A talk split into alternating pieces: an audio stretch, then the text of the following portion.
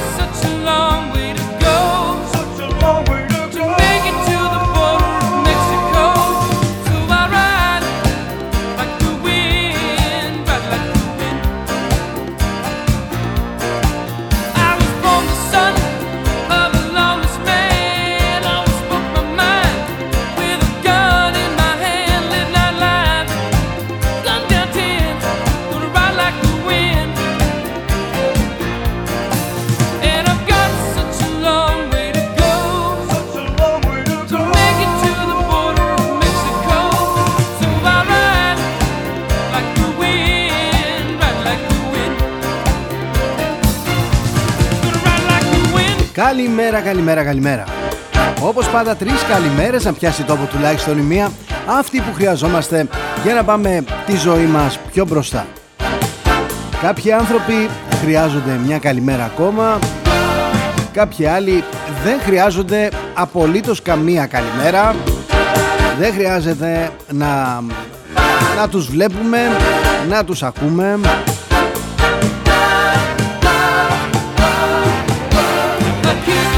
Ελπίζω να είστε καλά, να σας βρίσκω στην καλύτερη δυνατή κατάσταση.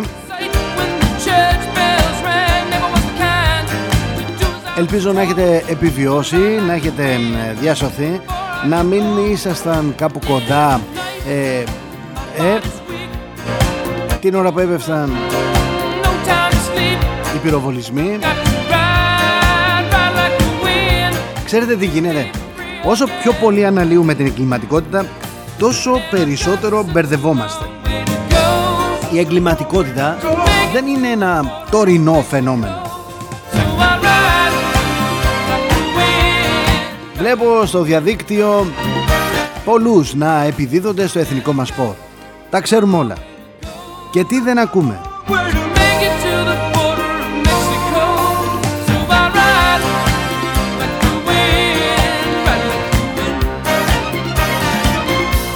Δεν ακούμε να μιλούν εκείνοι που πρέπει να μιλήσουν. Εκείνοι που πρέπει να παραδεχθούν τις ευθύνες τους. Εκείνοι που πραγματικά ευθύνονται για όλο αυτό το χάλι. Θα διαβάσω ένα άρθρο από τα νέα. Ένα άρθρο από το 1999. Πόσα θεωρείτε ότι άλλαξαν από τότε; Ακούστε. Έγραφε ο συντάκτης στα νέα το 1999. Προσέξτε λίγο, το 1999. Nirvana All Apologies. Τα όσα περιλαμβάνονται στην ετήσια έκθεση για το οργανωμένο έγκλημα στην Ελλάδα, την οποία συνέταξε το Υπουργείο Δημόσιας Τάξης για το 1998, σοκάρουν συμβόλαια θανάτου βγαλμένα από ταινίες του Κουέντουν Ταραντίνο. Συνεργασίες ελληνικών και ξένων εγκληματικών οργανώσεων για την ανταλλαγή τεχνογνωσίας. Στρατιές μισθοφόρων που κατευθύνονται από τρόφιμους φυλακών. Επιχειρηματίες με παράπλευρες δραστηριότητες που νομιμοποιούν χωρίς πολλές διατυπώσεις τις υπεραξίες του βρώμικου χρήματος. Οι μεταμορφώσεις του οργανωμένου εγκλήματος θυμίζουν τον Ιαννό. Θυμίζω είναι από τα νέα από το 1999. Τώρα έχουμε 2022. Μέχρι πριν από λίγα χρόνια συνεχίζει ο συντάκτης από τα νέα Εγκληματολόγοι, ειδικοί επιστήμονες και υπηρεσιακοί παράγοντες της χώρας μας συμφωνούσαν ότι η πιο σύγχρονη μορφή του εγκλήματος απουσίαζε από την Ελλάδα. Σήμερα όλοι τους δέχονται ότι το οργανωμένο έγκλημα έχει κάνει την εμφάνισή του και στην χώρα μας με επιλεγμένες και συγκεκριμένες μορφές εγκληματικής δραστηριότητας. Γίναμαν Ευρώπη! Γίναμαν κι εμείς όπως οι άλλοι. Η πλέον σημαντική μορφή, συνεχίζει ο συντάκτης, του οργανωμένου εγκλήματος που έχει ανησυχήσει τις ελληνικές διοκτικές αρχές φέρει τον τίτλο «Εκτέλεση συμβολέων θανάτου» όπως αποκαλύπτεται στην 45 σελίδων έκθεση που συνέταξε το Υπουργείο Δημόσιας Τάξης για το οργανωμένο έγκλημα η πλέον σημαντική απειλή που τίθεται για το μέλλον της χώρας μας είναι η εκτέλεση συμβολέων θανάτου από τις λεγόμενες εταιρείες δολοφόνων με τη συμμετοχή Ελλήνων, Αλβανών και Ρώσων κακοποιών.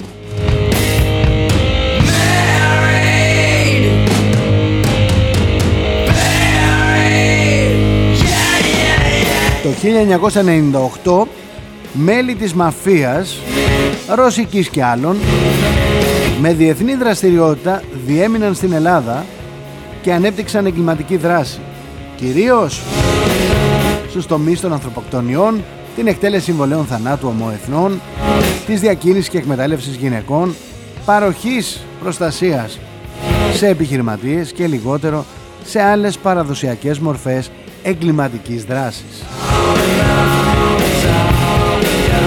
Ερχόμαστε τώρα στο σήμερα. 7 φορές είχε συλληφθεί ο Αλβανός και τις 7 λέει τον άφηναν με όρους. Είμαι περίεργος ειλικρινά. Θα ήθελα να ήμουν εκεί να άκουγα τον δικαστή, τον εισαγγελέα, να του επιβάλλει τους όρους.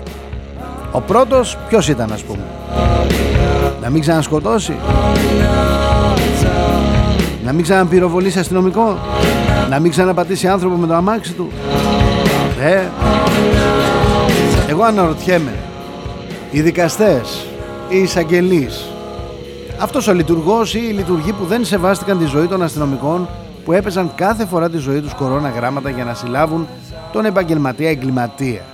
Δικάζει ακόμα; Δικάζουν αυτοί οι άνθρωποι ακόμα; Ελέγχθηκαν άραγε τα περιουσιακά τους στοιχεία; Γιατί όταν αφήνεις έναν εγκληματία Μία, δύο, τρεις, τέσσερις, πέντε, έξι, εφτά φορές ελεύθερο Ή δεν ξέρεις να δικάζεις Αδερφέ Ή τα παίρνεις. Ή Το χειρότερο Υπακούς σε εντολές άνωθεν. Και εδώ θα πρέπει να μας πει κάποιος Ποιος πολιτικός καλύπτει τους εγκληματίες. Είτε αυτοί είναι Αλβανοί Είτε Γεωργιανοί είτε Ρώσοι, είτε Γύφτοι, ό,τι εθνικότητας κι αν είναι αυτή, ποιος, ποιοι, να μάθουμε ονόματα. Εντάξει, το ένα το ξέρουμε, το μάθαμε καλά. Παρασκευόπουλος λέει Άλλοι γιατί μόλις πριν από ένα μήνα είχαν συλληφθεί ξανά για ναρκωτικά και όπλα οι δύο από τους τρεις νεκρούς κακοποιούς. Δεν μπορεί να τα ρίχνουμε όλα στον Παρασκευόπουλο λοιπόν. Ναι, ευθύνεται. Είχαμε μια ιδεολειπτική κυβέρνηση που δεν γούσταρε τα σώματα ασφαλείας και δεν γούσταρε να φυλακίζει ανθρώπους. Σόπα. Είναι γνωστό. Είναι γνωστό το μένος του ΣΥΡΙΖΑ που μιλούσαν για μπάτσους, για αστυνομικό ταξικό κράτος, για αφοπλισμό των ΜΑΤ και διάφορα άλλα. Ποτέ δεν έκρυψαν ποιοι είναι. Ποτέ δεν έκρυψαν το βαθύ μίσος, την απέχθεια τους προς την αστυνομία. Ποτέ δεν έκρυψαν ότι νιώθουν μεγαλύτερη ιδεολογική συγγένεια με τους κάθε λογής ρουβίκονες τους οποίους θεωρούν σάρξ εκ της σαρκός τους. Βέβαια τώρα ο Ρουβίκονας μοιάζει παιδική χαρά. Εδώ τώρα συναντώνται μέσα στην πόλη μέσα στην πόλη στα πατήσια για να μιλήσουν να λύσουν τις διαφορές τους φτάνουν μέχρι τη δημοκρατία αλήθεια γιατί ο εγκληματίας διάλεξε αυτή τη διαδρομή και όχι τη διαδρομή ας πούμε προς Κόρινθο; Ε,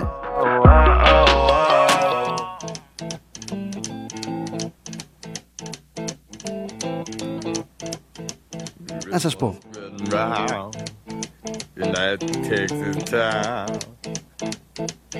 About to shack outside the game. You know what I'm talking about. Just let me know if you're gonna go to that. Μ' αρέσει αυτό το σημείο πάρα πολύ. Γι' αυτό κάνω παύση. A lot of nice girls. Πάμε!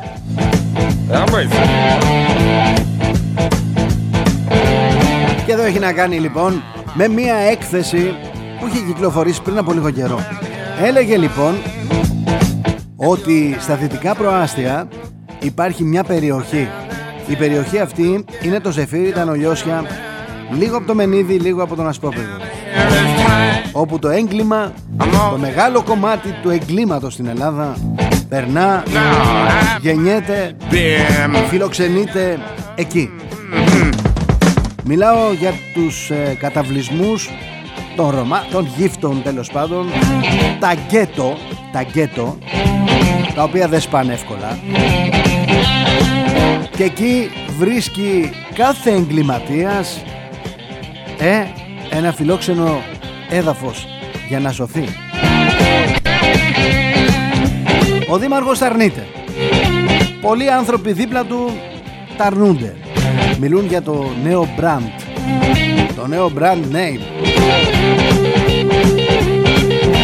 Άμα δεν βλέπεις το έγκλημα, δεν υπάρχει έγκλημα. Αν αρνείσαι να δεις κάτι, αυτό δεν υπάρχει. Ωραία λογική.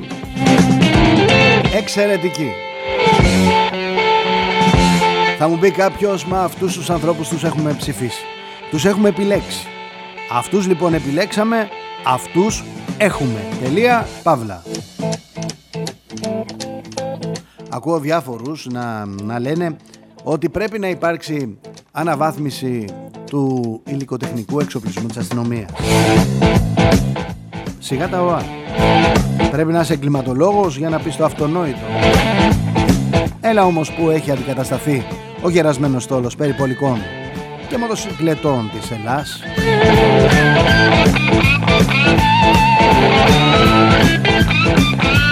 Πρέπει λέει να αποκτηθεί επαρκές σύστημα επικοινωνίας ώστε να μην ακούει τις συχνότητες ακόμα και ο τελευταίος κακοποιός. Θυμίζω ότι εκεί, σε αυτόν τον, την περιοχή που ανέφερα πριν, στο Ζεφύρι, στα Λιώσια, στο Μενίδη, στο Ανσπρόπεργο, υπήρχε γύφτος ο οποίος είχε αστυνομικό ασύρματο και άκουγε τα πάντα. Θυμίζω ότι στο ξυλοδαρμό α, που την είχαν πέσει οι εκεί στο αστυνομικό τμήμα Ανογιωσίων υπήρξε η καταγγελία ότι ακούγαν τους αστυνομικούς από τον ασύρματο. Ρε τι παιδιά έχουμε εμείς εδώ Πρέπει να αντικατασταθούν λέει τα λιγμένα αλεξίσφαιρα γυλαίκα και κυρίως πρέπει να μην τα πληρώνουν οι ίδιοι οι αστυνομικοί. Το αλεξίσφαιρο έσωσε ένα παλικάρι.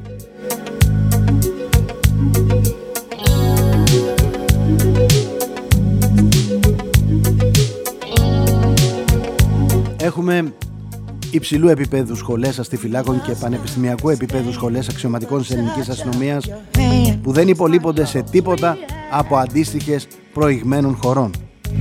Το μεγάλο μυστικό είναι τι αστυνομία θέλουμε.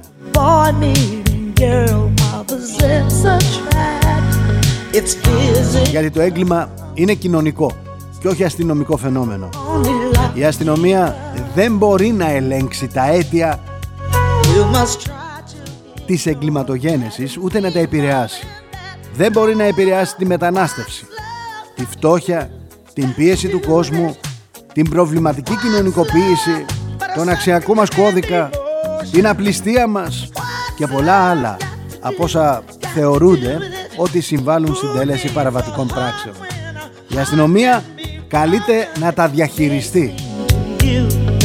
Αν τα βάζουμε με την αστυνομία, απλά η αστυνομία δεν θα μπορέσει να κάνει τη δουλειά της.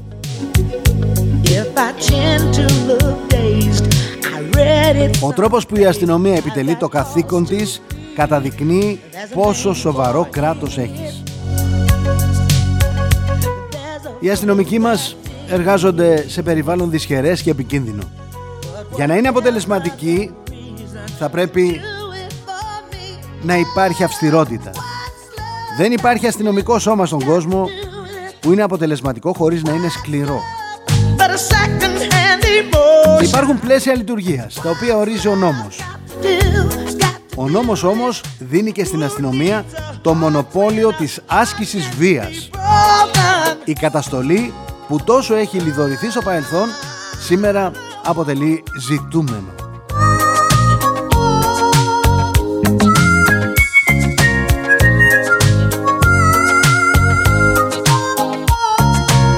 Το να φωνάζουμε στα κανάλια, στα ραδιόφωνα, να φωνάζουμε στα καφενεία, μικρή αξία έχει. Πρέπει να δώσουμε το μήνυμα ότι οι πολιτικοί μας θέλουμε να δώσουν έμφαση στην ασφάλειά μας.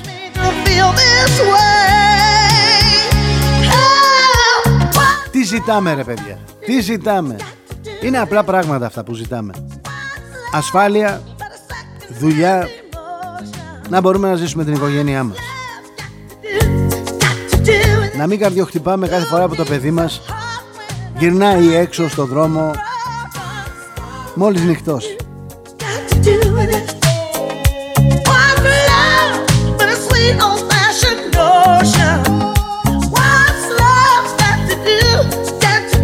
Υπάρχει μια θλιβερή νοοτροπία στην κοινωνία που μας εμποδίζει από το να αποφασίσουμε τι είδους αστυνομία θέλουμε. Κάποιους το εφηβικό τους θυμικό τους σωθεί να πιστέψουμε ότι μπορούμε να τα έχουμε όλα. Ότι η απόλυτη ασφάλεια μπορεί να συνεπάρξει με απόλυτη ελευθερία. Ότι πρέπει να είμαστε ε, ελαστικοί. Η πραγματικότητα όμως είναι τελικά διαφορετική. Η αστυνομία πρέπει να σέβεται τους νόμους, αλλά ταυτόχρονα δεν είναι μίκιο. Δεν είναι φιλανθρωπικό σωματείο για να έχει ως κορονίδα της τον ανθρωπισμό. Ναι, κάνει λάθος. Και εγώ έχω αδικηθεί. Ανάμεσα στη μία φορά ή τις δύο φορές που μπορεί να έχω αδικηθεί από την αστυνομία θα υπερασπίζομαι πάντα τους αστυνομικούς που προστατεύουν και υπηρετούν τους πολίτες στα πλαίσια του νόμου και φυσικά του συντάγματος.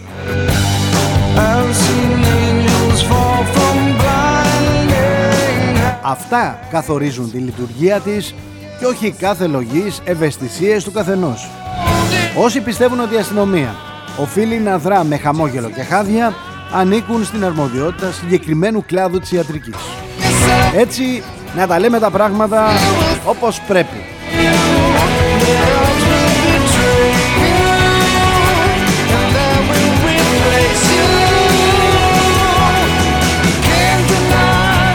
Δεν θέλω τους αστυνομικούς να είναι κοινικοί.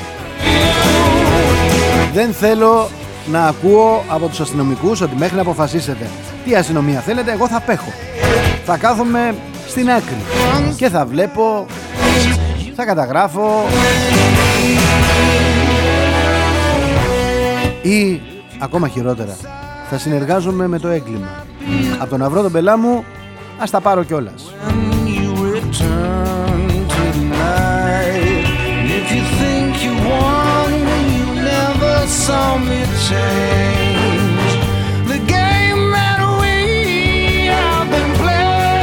Θα διαβάσω ακριβώς τι είχε πει ο Μπακογιάννης σε μια δήλωσή του στο βήμα της Κυριακής. Δήμαρχος Αθηναίων Κώστας Μπακογιάννης. Ένας δήμαρχος που αποτύπωσε τον προβληματισμό των δημοτικών αρχών όχι όλων, όχι όλων για την καταγγελόμενη μείωση των αστυνομικών ελέγχων στο κέντρο της πρωτεύουσας που φέρεται σύμφωνα με τις αναφορές τους να προκαλεί έξαρση της επωνομαζόμενης αφανούς εγκληματικότητας. Χιλιάδες οι μηνιαίως αδήλωτες κλοπές και διαρρήξεις του δρόμου, ασίδωτη δράση ναρκοειδόρων από τα δυτικά προάστια και πολλές άλλες παράνομες δραστηριότητες. Ακούστε τι είχε πει τότε.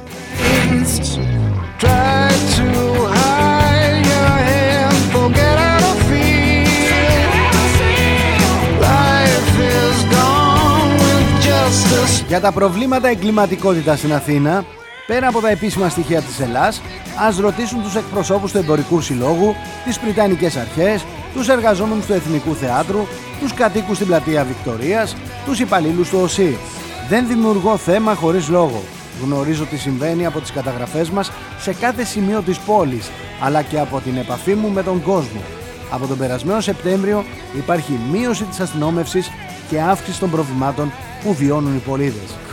Κατά πώς φαίνεται το πρόβλημα είναι από πολύ παλιότερα.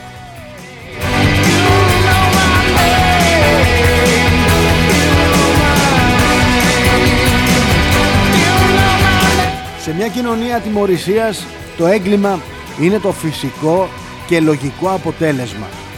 Βέβαια δεν πρόκειται μόνο για την ε, ατιμορρησία για την οποία ευθύνεται το κράτος. Ένα μεγάλο μέρος αφορά την οικογένεια και το σχολείο. Μεγάλωσα σε μια άλλη εποχή όπου αν πήγαινα στο σπίτι και έλεγα στον πατέρα μου ότι ο δάσκαλος με χαστούκησε γιατί έκανα κάτι κάτι που δεν έπρεπε να κάνω έτρωγα ένα ακόμα χαστούκι από τον πατέρα μου ή τη μάνα μου γιατί ήταν προσβολή για την οικογένεια να κάνεις κάτι που δικαιολογούσε χαστούκι από το δάσκαλο. Σήμερα ο πατέρας θα κάνει μήνυση στο δάσκαλο και ο μαθητής σύντομα θα επαναλάβει την πράξη για την οποία έφαγε το πρώτο του χαστούκι. Προς Θεού δεν θέλω να πω, ούτε θέλω να προτείνω να αρχίσουν να πέφτουν χαστούκια στο σχολείο ή στο σπίτι. Θέλω να τονίσω όμως την ευθύνη της οικογένειας και κυρίως του σχολείου για ηθική και πολιτική αγωγή των νέων. Έξω σέβονται τους νόμους. Στην Ελλάδα δεν σεβόμαστε κανένας κανέναν. Η ανοχή του κακού έχει υπερβεί τα όρια που επιτρέπει ο πολιτισμός. Η ασυδοσία δεν ενσωματώνει κανέναν ξένο στην ελληνική κουλτούρα. Αντιθέτως, ενσωματώνει την ελληνική κουλτούρα στη δική του συμπεριφορά. Γίνεται η ελληνική κοινωνία δηλαδή με λίγα λόγια ίδια με το κακό. Έλεγε η γιαγιά μου η συγχωρεμένη Βλέπεις αυτή την πλαγιά μου λέγε γεμάτη χιόνι Θες να τη δεις; Πως ασκημένη Πάρε μου λέει ένα τσουβάλι κάρβουνο και θα τη δεις; Χάλια. Το κακό έχει το κακό ότι επεκτείνεται, ότι υιοθετείται εύκολα. Το καλό είναι δύσκολο να προχωρήσει.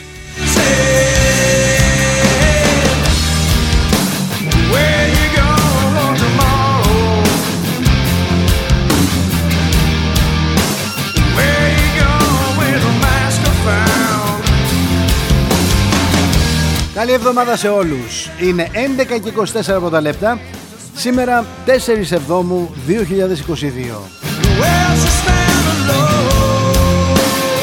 Ελπίζω να είστε καλά, να σας βρίσκω στην καλύτερη δυνατή κατάσταση. Είμαι ο Θοδωρής Τσέλας, επειδή είναι πολύ σημαντικό να ξέρουμε με ποιον συναντιόμαστε, ποιον ακούμε, ποιος λέει τι.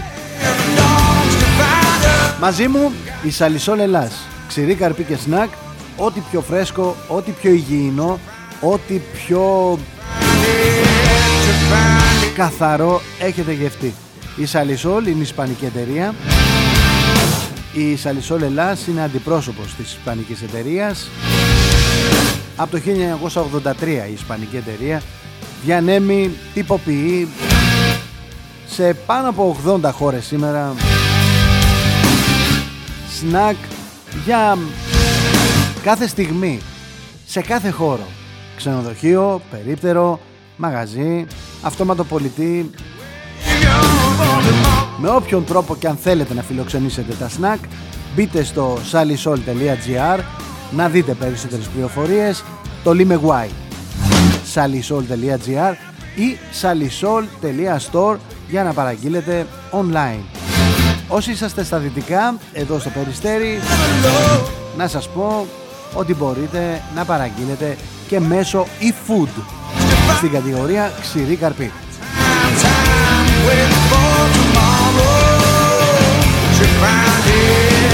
Σύντομα τα προϊόντα θα βρίσκονται και στο Scrooge και οποιαδήποτε πλατφόρμα μπορεί να μας φιλοξενήσει.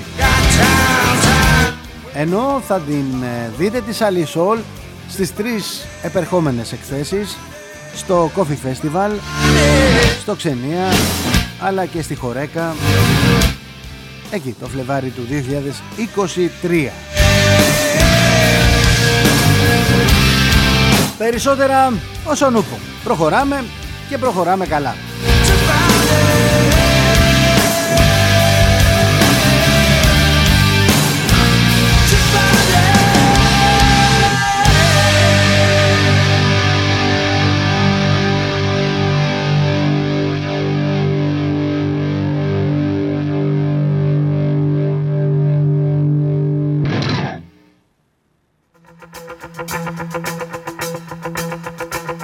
Πάμε να δούμε τώρα τι είχε συμβεί σαν σήμερα γιατί πολλές φορές το σαν σήμερα καθορίζει και το σήμερα, το βρίσκουμε.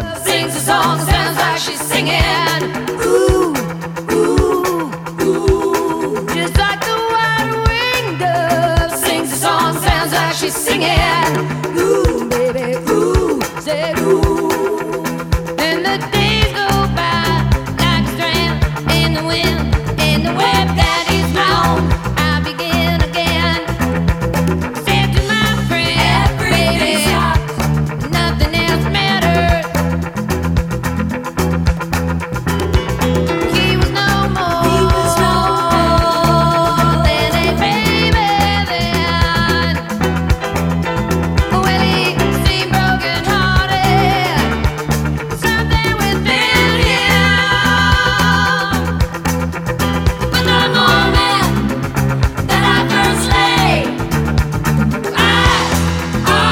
γρήγορα γρήγορα να δούμε λοιπόν τι είχε συμβεί σαν σήμερα γιατί πολλές φορές το σαν σήμερα χτυπάει την πόρτα του σήμερα και άμα δεν ξέρουμε τι είχε συμβεί απλά μας περιμένουν τα χειρότερα.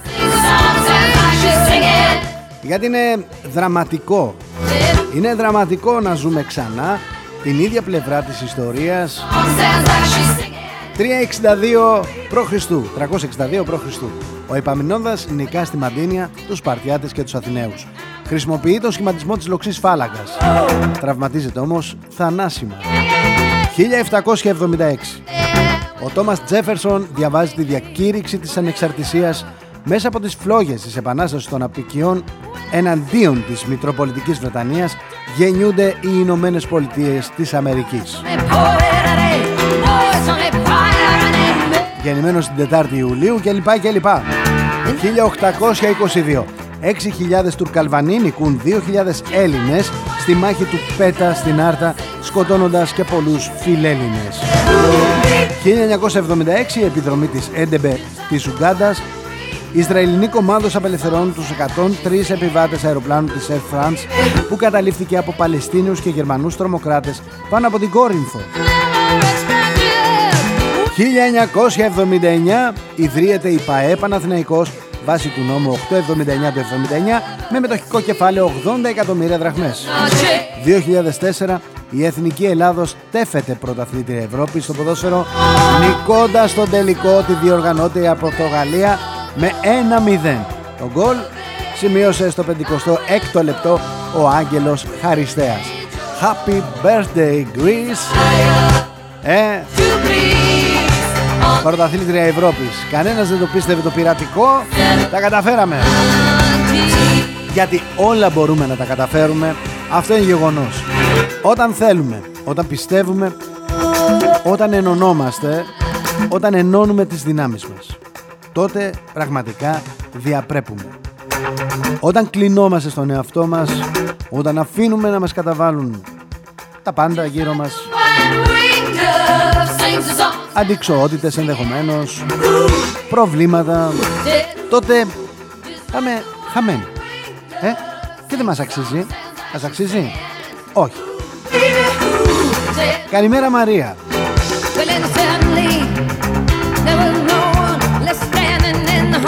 Σαν σήμερα έφυγε από τη ζωή ο Κυριακούλης Μαυρομιχάλης, αδερφός του Πεντρόμπεϊ, ο πλαρχηγός. Σκοτώθηκε σε μάχη με τους Τούρκους στη σπλάτζα της Υπήρου. Πάμε τώρα να δούμε τι ακριβώς γράφουν οι εφημερίδες για την καθημερινότητά μας.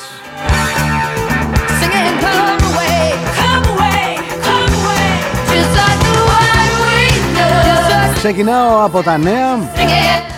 Πιλωτές νάρκες μπλοκάρουν τις μεταβιβάσεις ακινήτων. Ελεύθερος τύπος, οι πληρωμές για τα νέα αναδρομικά. Εσπρέσο πια Κολομβία. Μακελιό, βασανιστής ή θύμα πληρωμένου ξέκολου. Οι γυναίκες τον καταγγέλουν. Δέρνει, βρίζει, τζογάρι και ρουφάει κόκα. Τα πάθη του Θέμη Αδαμαντή. Ελεύθερη ώρα. Ανατροπή για το πρόστιμο σε ανεμβολίαστους. Η εφημερίδα των συντακτών. Η σιωπή των σκευωρών. Σταρ. Ήταν σίγουρη. Ήταν ο Χάρος. Η Ελλάδα αποχαιρετά με απέραντη θλίψη την Ντένι Μαρκορά.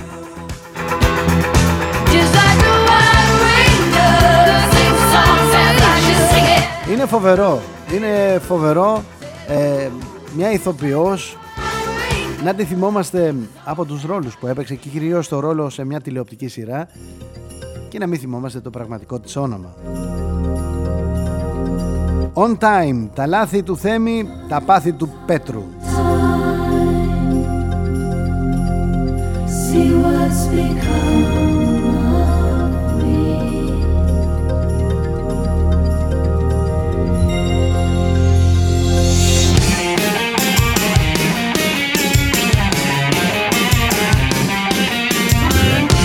Δημοκρατία. Κατηγορώ.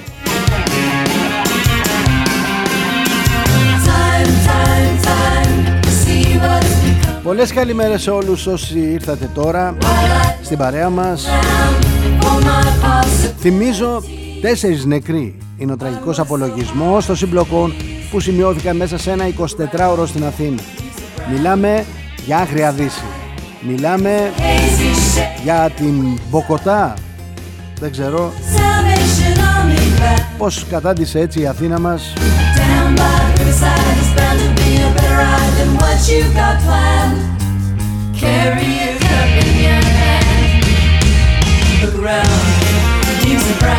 Δυστυχώς η καθημερινότητα αποδεικνύεται αδυσόπιτη. Και το θέμα δεν είναι αριθμητικό ή ποσοτικό.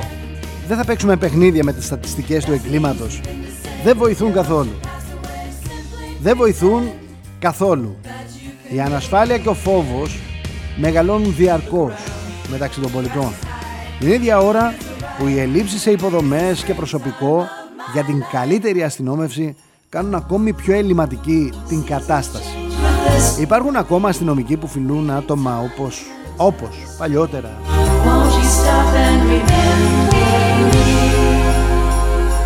Ο μάνατζερ της Τζούλιας, ε, Υπάρχουν; Ελπίζω όχι.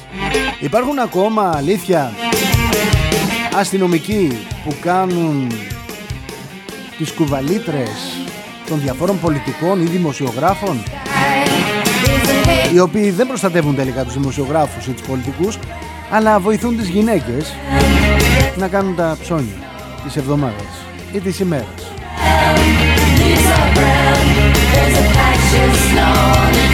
Είναι ντροπή ένας αστυνομικός να ορκίζεται και να του δίνει η ηγεσία του μια εντολή να πάει να κάνει την κουβαλίτρα ή να πάει να γίνει ορντινάτσα των λαθρομεταναστών.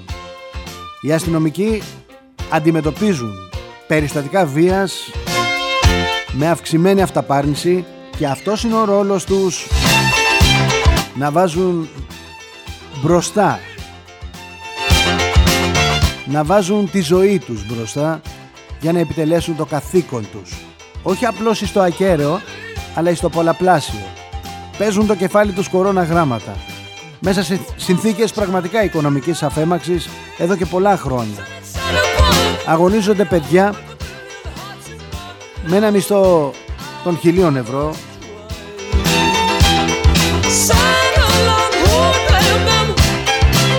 Πάρα πολλοί από αυτούς αγοράζουν τα κράνη τους όταν είναι πάνω στις μηχανές. Εκθέτουν τον εαυτό τους σε μεγάλο κίνδυνο.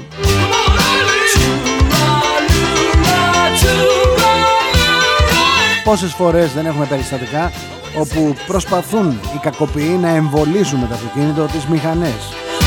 Τους ρίχνουν κάτω αδιαφορώντας αν θα χτυπήσουν. Το μόνο που μας ενδιαφέρει είναι να μην πυροβολήσουν οι αστυνομικοί. Προς Θεού παιδιά να μην πυροβολήσετε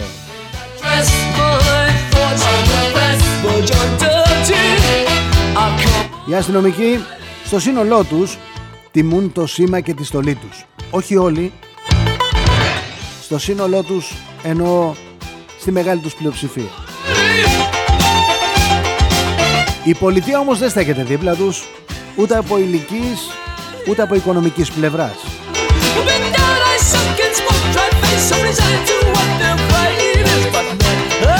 Αν χρειάζεται κάποιος να συμμοφορήσετε τελικά Μην ψάχνετε να βρείτε Έλληνες διπλωμάτες Που ήρθαν από το μακρινό ε, Από το μακρινό πόλεμο της Ουκρανίας.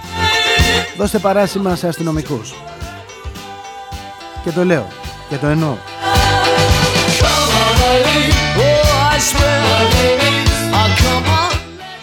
Το λέω γιατί δίνονται λάθος μήνυμα στην κοινωνία και δεν θέλω τους αστυνομικούς ούτε να αράζουν ούτε να πασχίζουν όμως να συλλάβουν κάποιον ο οποίος θα μείνει ελεύθερος ξανά για να ασκήσει αυτό που ξέρει να κάνει καλά.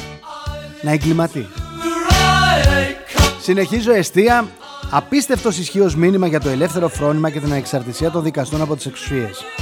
Η δικαιοσύνη βγαίνει πιο δυνατή μετά την απόφαση του Πενταμελούς Δικαστικού Συμβουλίου για την υπόθεση της Νοβάρτης.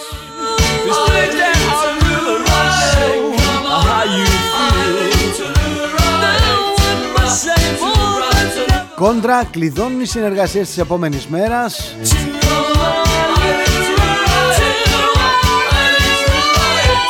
Και πάμε να δούμε τώρα τα διάφορα site πως καταγράφουν την επικαιρότητα και την καθημερινότητα. Ξεκινάω με το πενταπόσταγμα περίεργο άρθρο του Forbes και ένα γελίο σενάριο. Χρειάζεται η Ελλάδα αυτούς τους ρωσικούς πυράβλους S300 στην Κρήτη; Ε, τους χρειάζεται; Όχι. Pro News. Το Παρίσι ξαφνικά αναγνωρίζει ότι στην Ανατολική Ουκρανία οι περισσότεροι κάτοικοι είναι Ρώσοι. Γιατί αλλάζει στάση ο Μακρόν;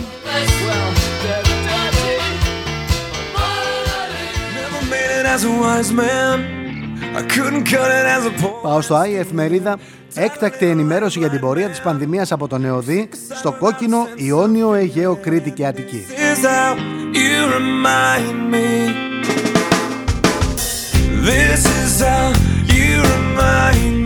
Πάω News Bob Κορονοϊός. Η Επιτροπή των Ειδικών θα εξετάσει την επαναφορά της μάσκας. Τα λέγαμε πριν από κάτι εβδομάδες. Σιγά σιγά θα έρθει η μάσκα Σιγά σιγά θα έρθουν και άλλα πράγματα. Αφαιθήκαμε ελεύθεροι και τελικά δεν προσέχουμε. Και δεν νομίζω ότι χρειάζεται να έχεις έναν μπαμπούλα πάνω από το κεφάλι σου για να τηρήσεις κάποια μέτρα. Καταλαβαίνω ότι πιέζεσαι, καταλαβαίνω ότι ε, θίγεται η προσωπικότητά σου με τη μάσκα ε.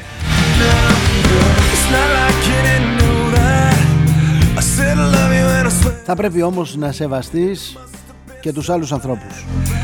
Ξέρω ανθρώπους που έχουν νοσήσει που ενδεχομένως να μην περνάνε δύσκολα.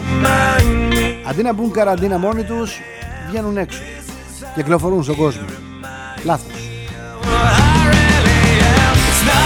Πάω πρώτο θέμα, έκτακτη ενημέρωση για τον κορονοϊό από τον Νεόδη στις ηλικίες 18-24 η μεγαλύτερη αύξηση των κρουσμάτων.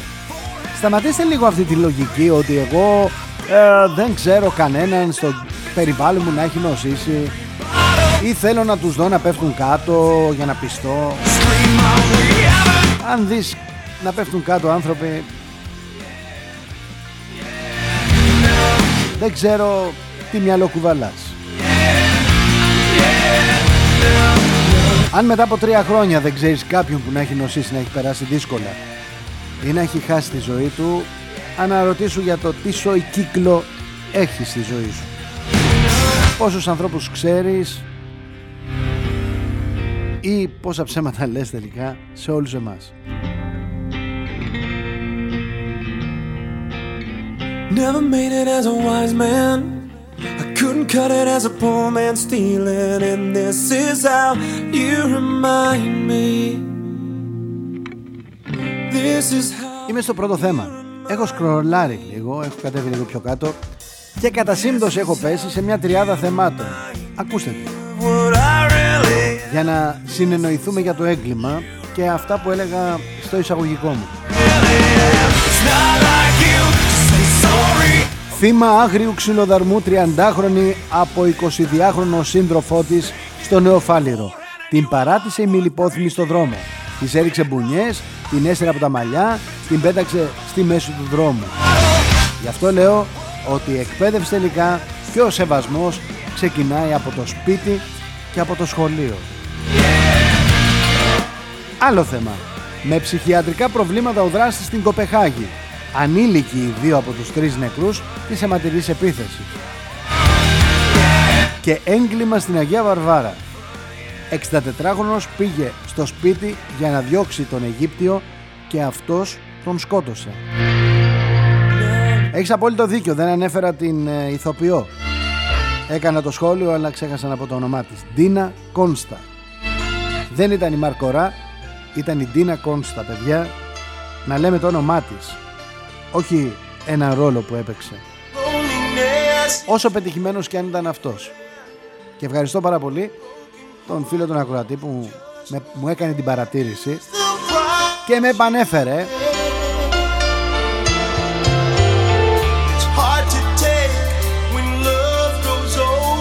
Έχω τραβήξει το χρόνο μου λένε και έχει περάσει και 40 και μηνύματα δεν ακούμε Θα πω μηνύματα θα πω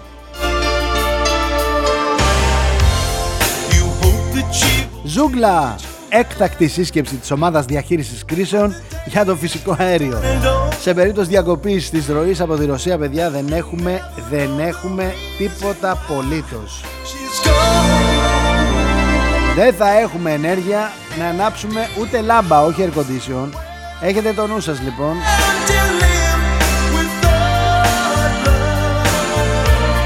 Ξεκινήστε να μάθετε να ζείτε λίγο χωρίς air condition χωρίς ανεμιστήρες.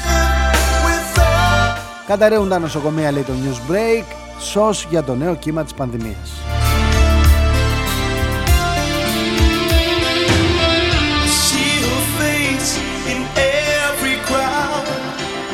Και σταματάω εδώ την ενημέρωση για να μπορέσω να πάω στα μηνύματά σας.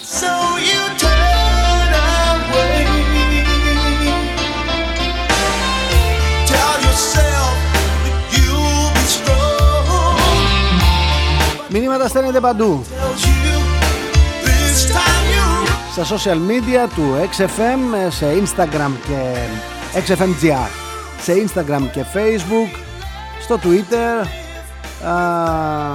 Στο Viber 694 666 2626 Όχι κλίση, μόνο Viber. Είναι ανοιχτή εφαρμογή στον υπολογιστή. Το κινητό δεν λειτουργεί. Οπότε 694 666 2626 είναι ο αριθμός που μπορείτε να στείλετε μέσω Viber το μήνυμά σας. Εδώ είμαστε.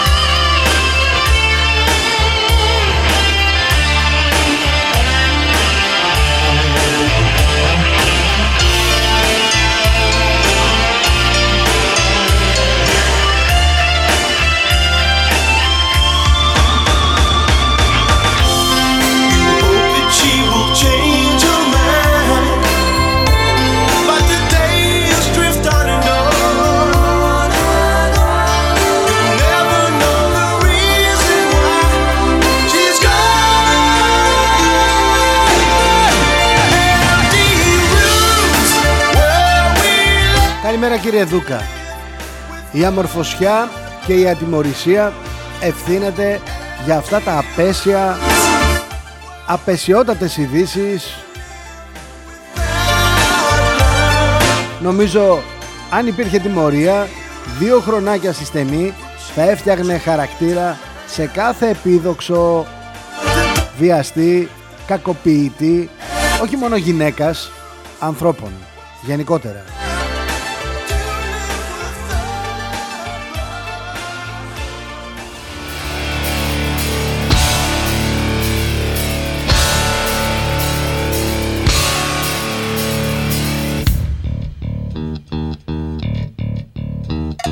Γεια σου Μαρία. Μου λέει όσα ανέφερες μου λέει για τον ξηροδαρμό της ε, νεαρής γυναίκας. Δεν είπες τα καλύτερα. Δεν είπες τα καλύτερα. 30χρονη, ιδιοκτήτρια κέντρου αισθητικής 22χρονος ο νεαρός. Τη χτύπησε, την έστερε από τα μαλλιά, την πέταξε στο δρόμο, μπήκε στα μάξι και έφυγε. Ξημερώματα της Κυριακής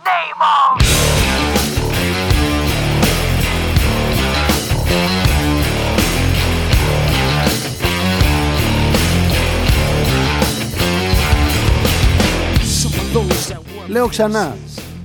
Λέω ξανά. Θα έπρεπε να τιμωρηθεί παραδειγματικά. Όχι γιατί χτύπησε μια γυναίκα, γιατί χτύπησε έναν άνθρωπο.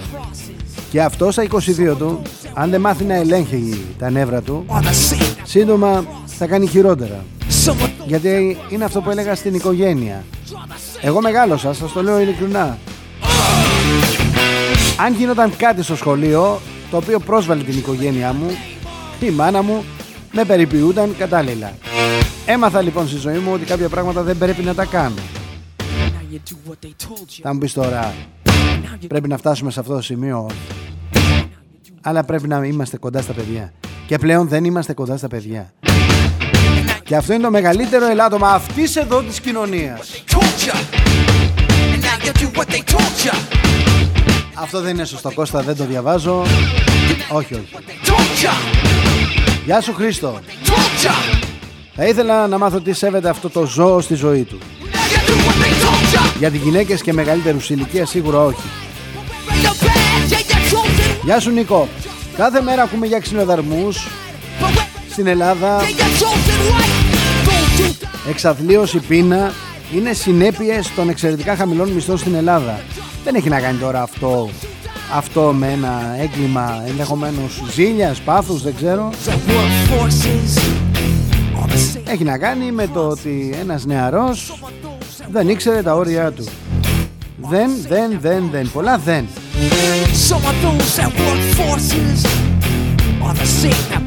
Κώστα, είναι τέταρτη φορά που στέλνεις το μήνυμα, θα διαβάσω αποσπασματικά από το μήνυμά σου για να σταματήσεις να στέλνεις, όχι τίποτα άλλο. Να μάθουν οι γυναίκες, λέει, να μην επιλέγουν νεότερες από αυτές άνδρες. Δηλαδή, άμα ο άνδρας αυτός ήταν 10 χρόνια μεγαλύτερος της, δεν θα είχαμε την ίδια αντίδραση σαν κοινωνία.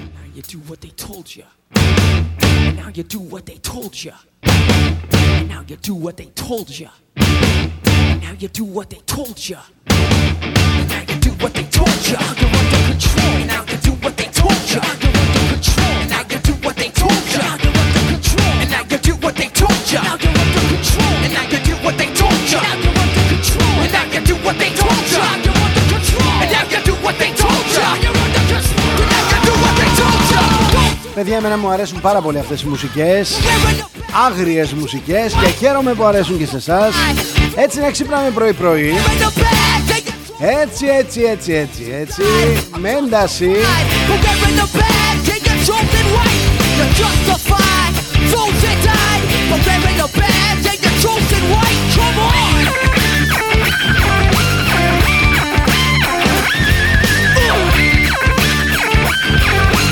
Γεια σου Ελένη, εντυπωσιάζομαι.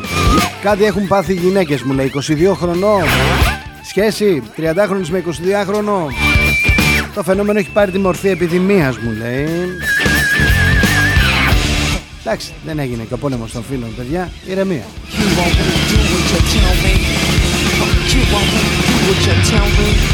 Fuck you, I won't do what you tell me. Fuck you, I won't do what you tell me. Fuck you, I won't do what you tell me. Fuck you, I won't do what you tell me. Fuck you, I won't do what you Rage Against the Machine Killing in the Name Τραγούδι επίκαιρο me. Fuck you, I won't do what you tell me. Fuck you, Γεια σου Αντώνη. Σε εντελώς διαφορετικό κλίμα ο Αντώνης και μια χαρά, μπράβο. I won't do what you tell me. Η ρήτρα αναπροσαρμογής μου λέει που δεν είπες τίποτα σήμερα Θα μείνει όπως ο Ένφια επί Βενιζέλου Που έλεγαν ότι ήταν, θα ήταν προσωρινός φόρος. Ε, ξέχνα το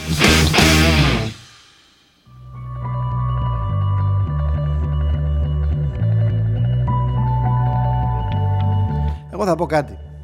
Θα πω ότι οι καταναλωτές Οι καταναλωτές της ΔΕΗ Είμαστε εμείς. Είμαστε εμείς που οι ΔΕΗ μας θεωρεί πελάτες. Όποιος κλέβει τους πελάτες του Μένει χωρίς πελάτες. Αρκεί οι πελάτες να είναι οργανωμένοι. Sometimes I think that it's better to never ask why.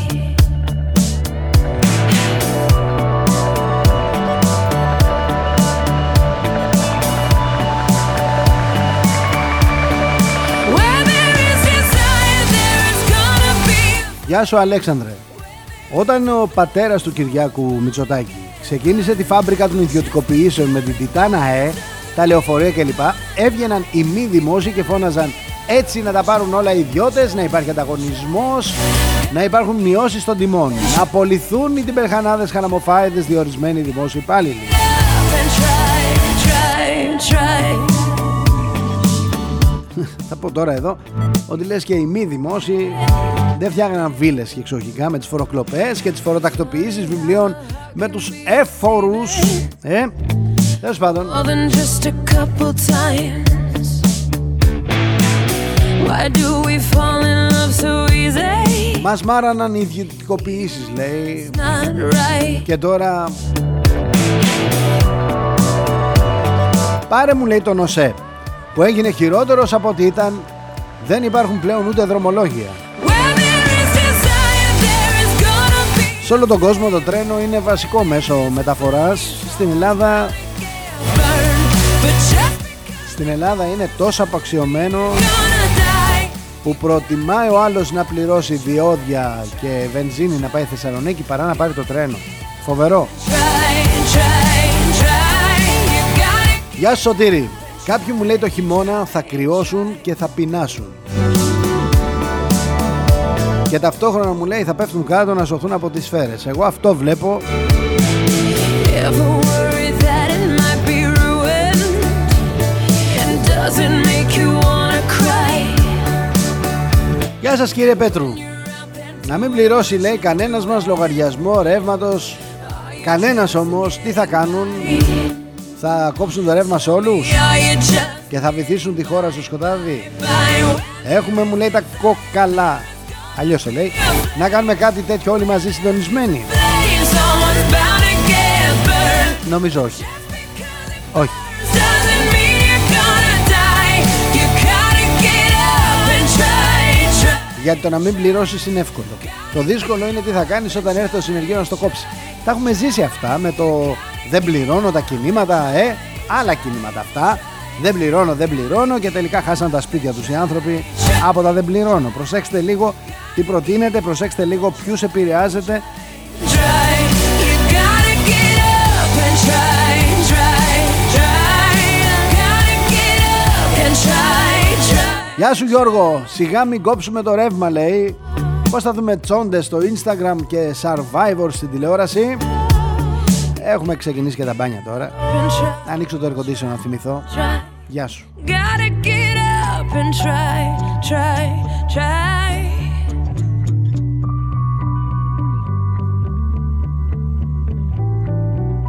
Υπάρχουν μηνύματα που δεν μπορώ να τα διαβάσω, παιδιά, γιατί δεν ξεκινάει καμία λέξη. Καμία μα καμία λέξη. Έτσι. Να μπορώ να την πω. Είτε για την εγκληματικότητα, είτε για την βιαιότητα, είτε για την επικαιρότητα. Παιδιά, δεν διαβάζονται τα μηνύματα. There was a time so broken hearted. Love wasn't much of a friend of mine. Καλημέρα Φίλιππε, 13 χρόνια The tables μετά την ε, κρίση ο κόσμος άρχισε να ψηφίζει και τυχαία πολλές φορές. that kind of love. Πέρασαν δεκάδες βουλευτές μόνο για μία τετραετία. Αν κάποιος διαφωνούσε τον διέγραφαν τα κόμματα. Αν κατέβαινε μόνος του δεν τον ψήφιζε ο κόσμος. Άρα μηδένει στο πηλίκο. Όσο και αν σου φαίνεται περίεργο μου λέει το ρουσφέτη πολλαπλασιάστηκε λόγω ανέχειας. Οπότε είναι και αυτός λόγος να μην ψηφίσεις. Κατά συνειδήση αλλά πάντα να κατηγορείς τα διάφορα κόμματα.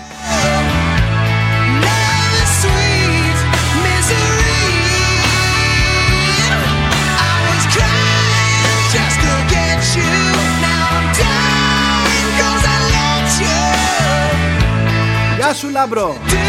Τι να φορολογήσεις, τι να μην πρωτοπληρώσεις. Εδώ υπάρχουν ιδιωτικοί πάροχοι ηλεκτρικού ρεύματος που δεν πληρώνουν το ρεύμα που αγοράζουν από τη ΔΕΗ ενώ το πληρώνονται από τους καταναλωτές πελάτες τους. Ξέχασες μου λέει, ξέχασες! Δεν ξεχνάω τίποτα. It's down on me. Yeah, I got to tell. Καλημέρα Άννα. Είμαι υγειονομικός. Έναν χρόνο χωρίς δουλειά λόγω του εμβολίου. We're partners in Και τρία χωρίς ρεύμα λόγω ενεργειακής κρίσης. dancers. Λέγεται προσαρμογή στην καθημερινότητα και στη σύγχρονη πραγματικότητα.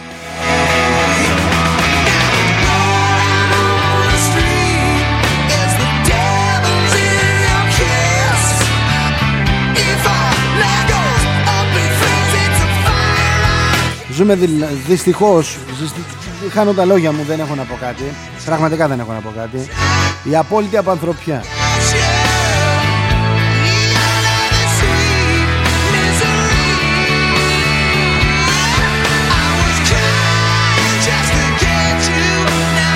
Από τη μια μεριά, εσείς υγειονομικοί θα έπρεπε να έχετε περισσότερα στοιχεία ώστε να πάρετε την κοινωνία με το μέρος σας. Το σύνολο της κοινωνίας δεν μπορεί να έχει εμβολιαστεί το σύνολο και να υπάρχουν υγειονομικοί που δεν εμβολιάζονται άρα γιατί σίγουρα θα έχετε μία μεθοδολογία να αποδείξετε ότι δεν εμβολιάζεστε για ένα συγκεκριμένο λόγο. Και από την άλλη μεριά μία απανθρωπιά δεν εμβολιάζονται οι υγειονομικοί τους πετάω έξω από το σύστημα.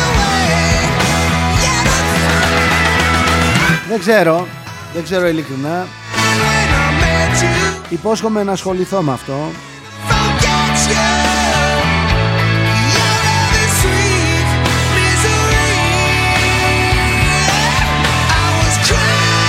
Ίσως να έχει δίκιο ένας ακροατής, επισκέπτης 1314 που μου έστειλε ότι δεν το διάβασα γιατί εντάξει, προτιμώ να διαβάζω μηνύματα που να έχουν πια πρα- μια πραγματική ουσία. Έγραψε ο άνθρωπος λοιπόν ότι ζούμε τα χρόνια του διαβόλου και δεν θέλουμε να το πιστέψουμε. Ο διάβολος κρυμμένος παντού, στις λεπτομέρειες και εμείς προσκυνάμε τα καθρεφτάκια που μας πουλάει.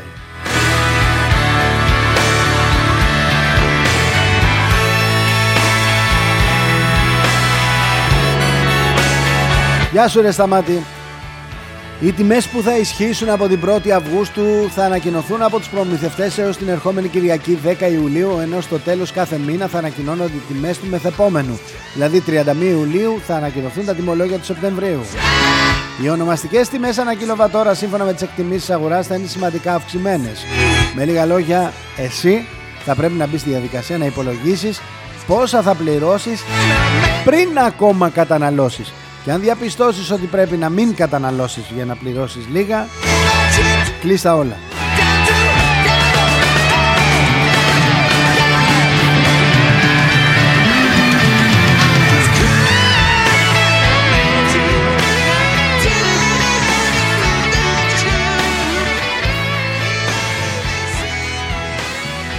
Γεια σου Κωνσταντίνε.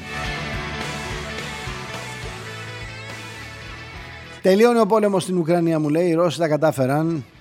Σε λίγο θα βγάλουν όλοι τον Ζελένσκι κακό και τον Πούτιν καλό, αλλά το πρόβλημα δεν είναι τι θα λένε, αλλά πώς θα τα γυρίζουν. Αλίμονο στον κοσμάκι που βλέπουν τους μεγάλους ηγέτες να κάνουν κάθε λίγο και λιγάκι 180 μοίρες στροφή. Και ακόμα τους πιστεύουν.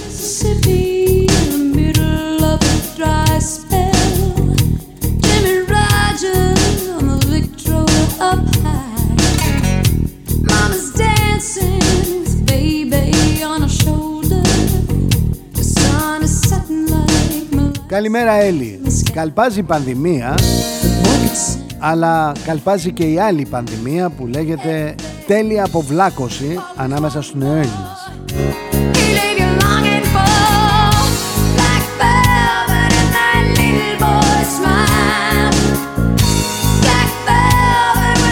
Τα αλλάζουν παιδιά, τα αλλάζουν οι ηγέτες μας σε σχέση με τη Ρωσία γιατί έρχεται ένας δύσκολος, πολύ δύσκολος χειμώνας για όλους.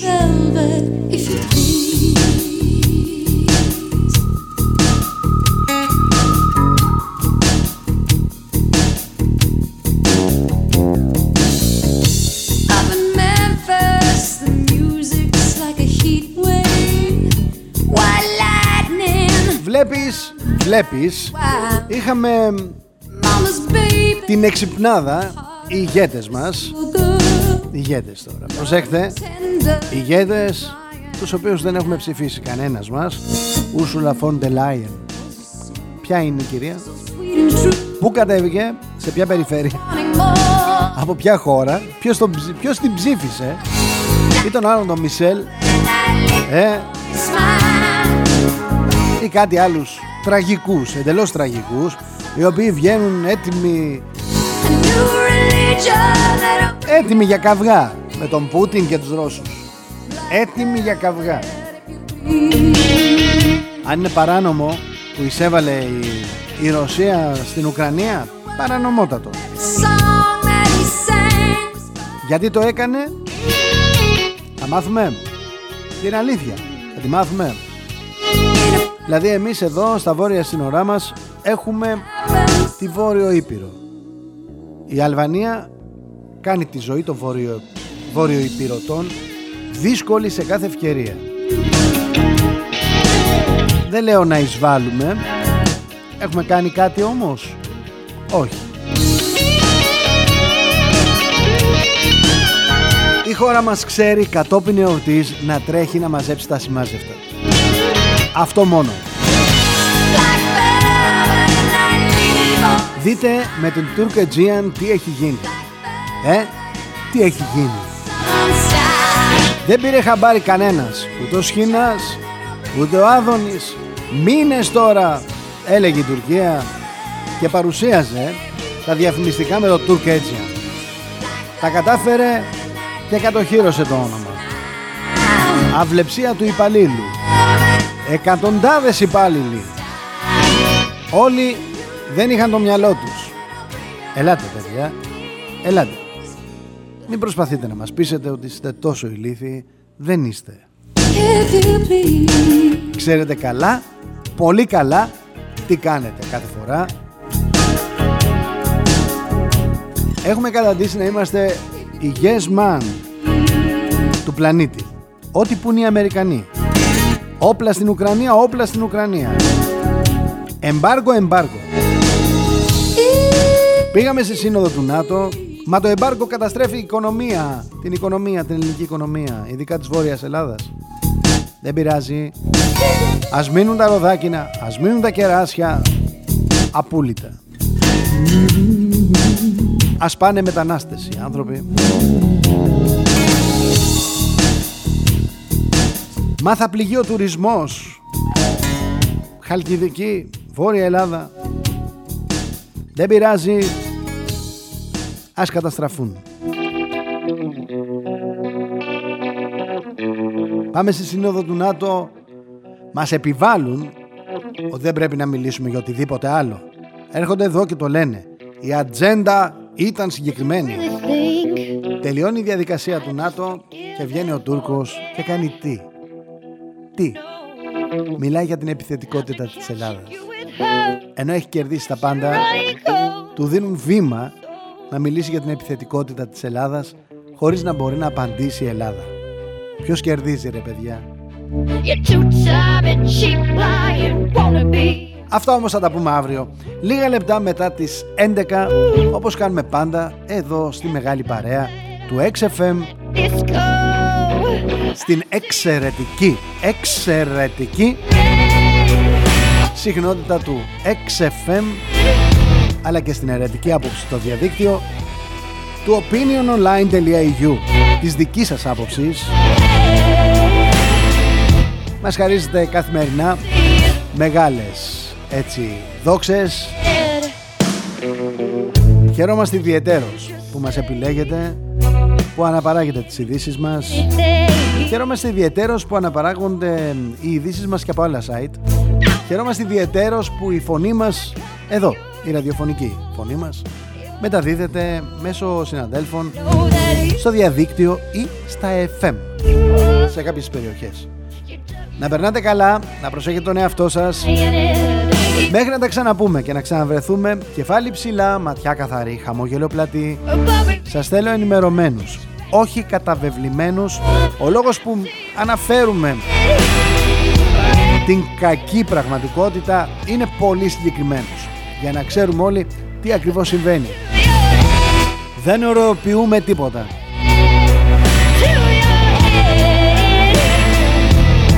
Όπως ακριβώς είναι έρχονται μπροστά μας και τι κάνουμε; Συζητάμε. Ανταλλάσσουμε απόψεις. Διαφωνούμε, συμφωνούμε όπως κάνουν όλες οι παρέες. Και στο τέλος είμαι σίγουρος ότι βγάζουμε ένα ασφαλές συμπέρασμα. Είτε διαφωνούμε είτε συμφωνούμε το συμπέρασμα είναι ασφαλές. Ευχαριστώ τη Σαλισόλ Ελλάς. Σαλισόλ με Y. Αν θέλετε να βάλετε τα προϊόντα της Σαλισόλ ξηρούς καρπούς και σνακ πικάντικους, αλμυρούς αλλά και φυσικό καρπό που κάνει καλό και στους μαθητές και στα παιδιά. Salisol.store για να παραγγείλετε online. Salisol.gr για να δείτε τα προϊόντα και την εφαρμογή τους. Έχει πάει 7 όχι έχει πάει και 8 λεπτά. 8 λεπτά μετά τις 12 μου φωνάζουν όλοι φύγε Αφήνω τα μικρόφωνα και τις μουσικές στις απίθανες επιλογές Θοδωρής Τσέλας, γεια σας XFM.